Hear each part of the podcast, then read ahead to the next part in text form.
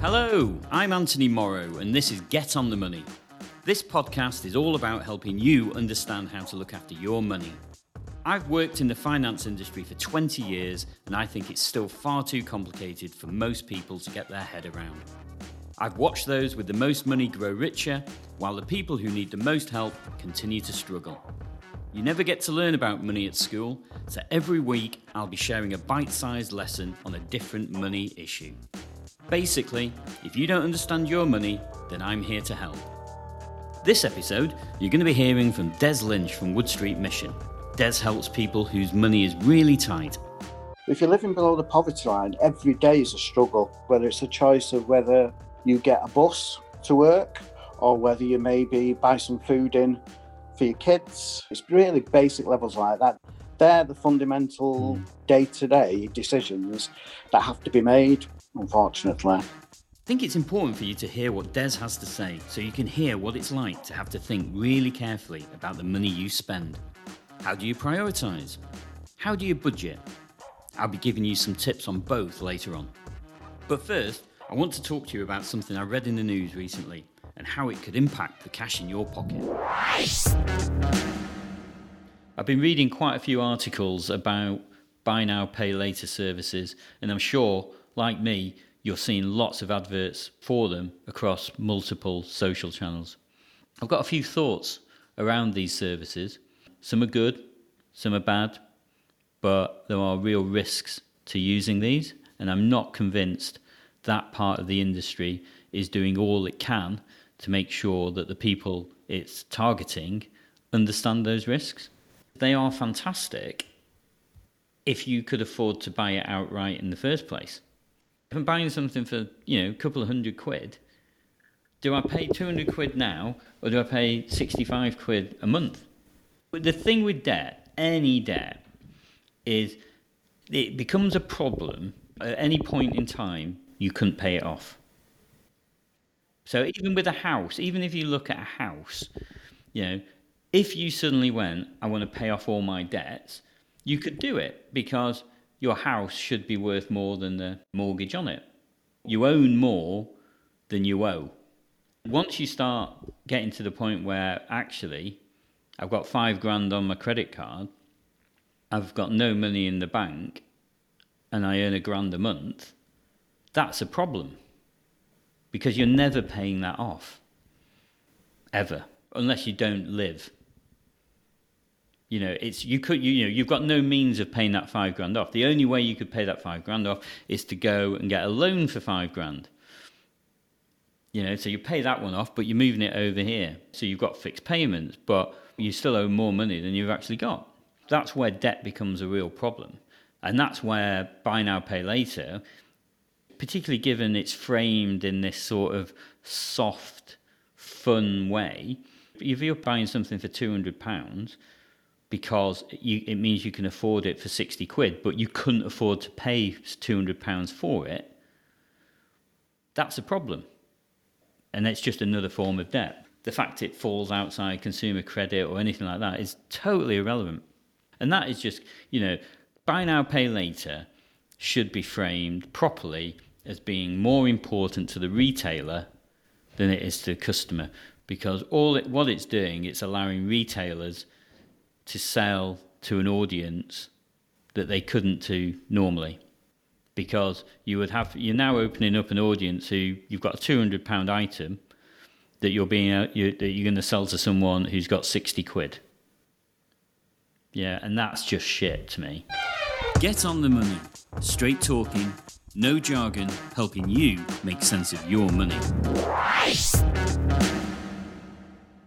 Good morning, Des. How are you? Morning, Anthony. I'm fine, thanks. Hope you're okay. Yeah, not too bad, all things considered. Have you ever done a podcast before? I've never done an actual podcast. No, I've done various interviews for various media outlets over the years at Wood Street. But no, podcast is the first one for me. Okay, we're in this together then because this is my first time. What I'm trying to do is help people understand a bit more about their money and hopefully avoid some of the poor decisions that we all make from time to time. I think one of the reasons I think it's important and the link to why I'm delighted to have you as a guest is that we know how difficult life can be when money is tight. So just helping people recognize those danger areas, provide them with tips and advice, I think could go a long way to improving, even slightly, people's relationship with money. For people who haven't heard of Wood Street Mission, could you just tell us a little bit about what you do and, and where it's come from? Yeah, sure. Wood Street Mission's a children's charity. It was set up in 1869, so we're one of the oldest in the region. And we deal with children living in poverty in Manchester and Salford. We provide basic provision for families uh, in need throughout, as I say, throughout Manchester and Salford. So it can be everything from clothing, bedding, toys, nursery equipment, increasingly books uh, on the literacy side of things. And we take kids out for uh, childhood experiences to give them an experience of somewhere that maybe they wouldn't necessarily get to go to. That is when the world becomes right again. I came down before Christmas to the shop that you'd set up, and it was a really impressive operation. Could you just give us an idea of the scale of what that delivered? Yeah, sure. I mean, the scale of it this year, it was quite extraordinary, really, because come summertime last year, we really didn't know if uh, the Christmas project would go ahead at all, which would have been the first time in 151 years of Wood Street that they hadn't done a Christmas project of some kind. But because of the pandemic, we needed to find alternative venue. Thankfully, the guys at Great Northern stepped up and offered us their venue free which was fantastic. So we took over it for about six weeks. So it basically meant that this year we were able to distribute over 15,000 toys to local children throughout Manchester and Salford, which was I mean, a phenomenal a, effort. That is, yeah. I mean, that's incredible. Just touching upon the the pandemic, clearly over the last, you know, almost 12 months, although it seemed a lot more than that at the moment, mm. it's impacted a lot of people. I imagine it's impacted the people who you know traditionally come to see uh, Wood Street. How has it been? You know, both from a from the charity's point of view, but also what have you seen from the people who've been still coming to see you? Because obviously, their needs have probably got greater over that time. Yeah, I mean, obviously, the you know the families that we see on a normal day to day basis are already some of the hardest hit in society and struggling more than most. So to have this happen then obviously affected them even more so. Our services have been limited. We've carried on with the crisis service throughout uh, the pandemic, uh, delivering emergency goods, emergency items to families that are most in need through referral system. But what it's meant for Wood Street and for me personally is there's been, unfortunately, a disconnect because Wood Street is always at the forefront of helping people and it's in very practical ways. So families come into us and they normally choose their items. They usually choose their clothing or choose the bedding, choose the toys, whatever we're actually doing with them. And of course, we've not been able to do that, unfortunately. And there is a disconnect. On the fundraising side, it's, we're like uh, so many other charities where we've been hit because mm. uh, fundraising has been down. But what we are fortunate in having such a loyal uh, donor base, they've really stepped up to the mark. Christmas was a prime example of that. I mean, we really didn't know how many donations of toys we would get in, how it would affect us. And it was phenomenal. The people, mm. local people just stepped up to the plate. And they sent us in their gifts through Amazon. We collected gifts. Companies went out and bought gifts for us. It was just a, it was a tremendous response, really. Yeah, it certainly was. I mean, I I, saw the, just the sheer number of gifts there, and mm. and and the families who were coming in to enjoy them, and you could see the real difference that it was going to make to their Christmases. Mm. Uh, so it's a fantastic a fantastic thing because I think one of the uh, areas that the pandemic has really highlighted is the real sense of inequality that exists in this country and and the number of people who live on a day-to-day basis on or below the poverty line and that's really a, hallmark of the customers that you see the people that come to see you can you just describe for us what living below the poverty line means for people unless you've been there, it's hard to uh, imagine. I think for a lot of hmm. people, why it's so difficult in such a, a modern country. If you're living below the poverty line, every day is a struggle. From the most practical things, whether it's a choice of whether you get a bus to work or whether you maybe buy some food in for your kids or vice versa. It's really basic levels like that. Do you pay your electricity bill this week or do you let that go because the kids need a new pair of shoes or something like that? they're the fundamental day to day decisions that have to be made, unfortunately. Yeah, I don't want to over politicize this, but you know, there are certain parts of the media that presents an image of people in poverty that I think, you know, feeds a prejudice when we start talking about what the answers are around benefit reform, mm-hmm. you know, that they'll only spend it on fags and drink. Does any of that ring true to what you see on a day to day basis? Very little. Some elements, it would be, you know, it would be untrue to say that some don't. But if you think about it, Anthony, if you look at Wood Street as a whole, we've been around for 151 years. So we've had various governments of various political persuasions within that period of time. And there's no government, not one government, that has ever tackled fully child poverty in this country and the issues that surround it because it's a longer term need that's out there. It needs cross party political support, which is very difficult to attain. And it means there has to be some long term thinking and strategic planning into it. So it's not just one government or one set of ministers that decide, right, we're going to tackle child poverty and we're going to do it this way. That needs to carry on for the next 10, 15, 20 years to have a real impact. And there's this image out there that everybody's on benefits. Some people are, benefits have been cut, no matter what you like. I like to think they have been cut over the last few years. There's no doubt about that. But it surprises a lot of people when they say that for the last mm, seven, eight, nine years, maybe, the vast majority of people coming to Wood Street are working poor. So that means that either one or both parents are in a form of work of some kind. It's not true that they're on benefits wholly. It's it's because of poor rates of pay. Zero hour contracts are a nightmare. They only benefit the companies. They certainly don't benefit the individuals. And you know, you're talking about budgets and finances and things like that. You can be the best budgeter in the world, but I would defy anybody mm. to hmm. be able to budget if they don't know what they're going to earn each week, whether it's going to be whether they're working 48 hours one week, 13 the next, 12 the next, 35 the next, or nothing. How can you possibly budget for that? Yeah, I mean that's a I mean that's a really good point in terms of you know the answers to a lot of these questions are long term mm-hmm. in nature and require some real thought from a certainly from the political classes as to how what the long term well, how they deal with the long term welfare state. How does it feel when you have people who come to see you, you're helping them, and then suddenly they turn around and say, "Actually, we don't need your support anymore. Uh, we can support ourselves." Well, it's a great feeling because then you know that uh, you've done what you set out to do, which was to make a difference. And it's a tremendous feeling that I have to say, women who have fled violence are particularly strong in this area because they may have picked up their children and fled with with absolutely nothing. They've come to us for a period of time with support, for support rather.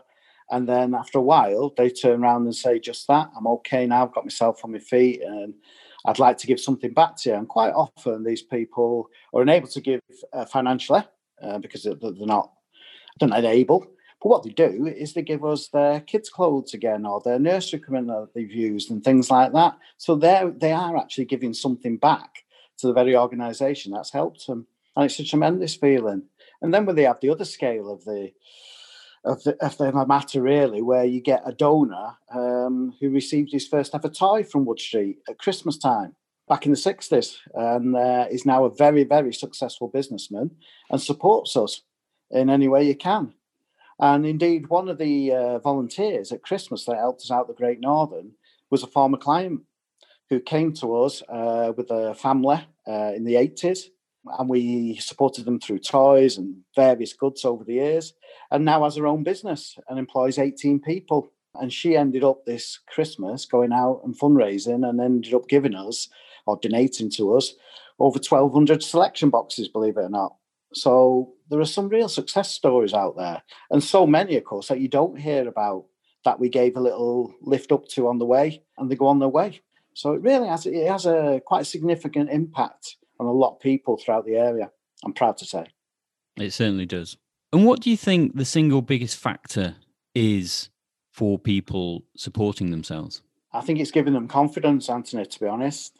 I think if they come into us as children, as families, and they haven't got the basic things like clothing, so they don't fit in in society, the children don't fit in at school because they haven't got the right uniform on. They may have the skills and the ability to go much further than they're actually doing at the time. if they fit in, they then it's up to them whether they take those skills and that ability on. And I think for a lot of people, given a, a level playing field, that's exactly what they do. And it's given them that confidence level. And then they go on to bigger and better things and be self sufficient.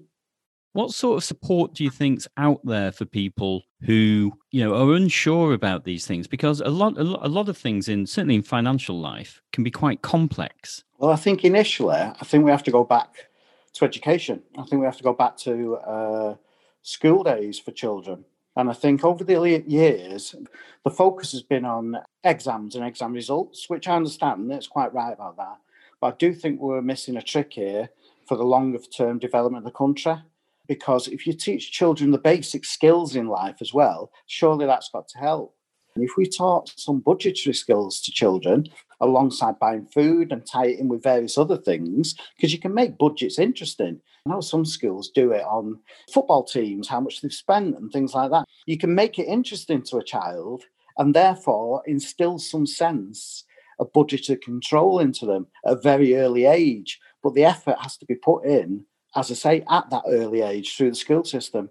Yeah. Is that anything that uh, Wood Street gets involved in? Because I know you do day workshops and book clubs and things like that. Does your remit extend to helping people with basic household no, it, skills? No, it doesn't. And the re- reason it doesn't is because there are other organisations out there that could right. do it and do do it. So we try not to step on other organisations' toes because they're already doing a perfectly good job. However, before the lockdown happened, I was looking at taking uh, certainly the Family Basics project that we do throughout the year, which provides basic items, as it says on the tin. It's everything from clothing, toiletries, toys, bedding, that kind of things, day to day equipment for people. And I was going to try then add on linking up with the likes of uh, Citizens Advice Bureau. Hmm. Or a company, for instance, that would provide volunteers to uh, to provide impartial advice so I was looking at doing that. So I think it's certainly from our point of view something that I'm interested in doing, and I'd look to do in the future once we're allowed to uh, to set up outreach projects. Really, and there's a lot a lot of work to be done, and arguably things could get worse before they get better. Mm. What are you thinking at Wood Street for the the rest of this year? At the moment, we're continuing to do our crisis service for emergency referrals for families uh, via workers. And we're also distributing books for children. So that's what we're going to continue to do because literacy is part of the education system, and education ultimately is the way of breaking the cycle of poverty in this country. And if we can do anything to help that, that's what we, we're trying to do. It's always a pleasure talking to you and really humbling and amazing to hear the great work that you always do at Wood Street Mission. So thanks again and wishing you all the best for the rest of the year. Des thinks budgeting and basic money education should be taught in schools, and I couldn't agree more. Starting a budget can be really simple, but it can also be a really important step to getting control of your finances. Set aside an hour a month with your bank statement so that you can see what you're spending your money on. A piece of paper, and on one side, how much money you've got coming in, and then on the other side, how much money you've got going out. Once you've written down what you have coming in and going out, then break the going out column down into essentials and non essentials. By essentials, we mean anything that you know has to be paid. The non essentials are things like going out, you know, socializing, subscriptions. Once you've got those two columns and you've updated it over the month, then you get a really great picture of what's coming in and what's going out, or incomings and outgoings. Setting aside an hour a month to go through those outgoings will really help you identify areas where you could save money. That could be either seeing that actually you're spending too much going out, and therefore for the next month you're going to go out a little bit less. Or you might find a subscription that you set up during lockdown and forgotten all about and you can cancel that, and there's some money that you are saving immediately. If you think your budget's stretched, then look at vouchers and cashback schemes that are offered by an increasing number of retailers and shops, and that will help your money go further. Also, in terms of bills, make sure that you're on the best rate. You know, a great example of this is gas and electricity. So, you know, because we've all been locked down, then we've been using more gas and electricity, which means our gas and electricity bills are going up. Okay? There is any number of services out there that you can use to make sure you're on the most competitive rate. It's really simple to do, and not doing it means that you could just be wasting money paying more than you actually need to. The important thing with budgets is you have to keep going. So set aside some time every month or even every week and just make sure you're writing down what it is that you're spending and also whether or not there's any changes to your income. So if you're on a zero hour contract or you've got flexible working that is going to change your income, then make sure you update that budget. The more up to date that budget, the more control you have over your finances. If you're getting good tips and advice from Get On The Money, please like, rate, and subscribe wherever you get your podcasts. Thanks for listening. Get on the Money is out every other Thursday. If you want to find out more about Open Money, please head to open-money.co.uk. Thanks and see you next time.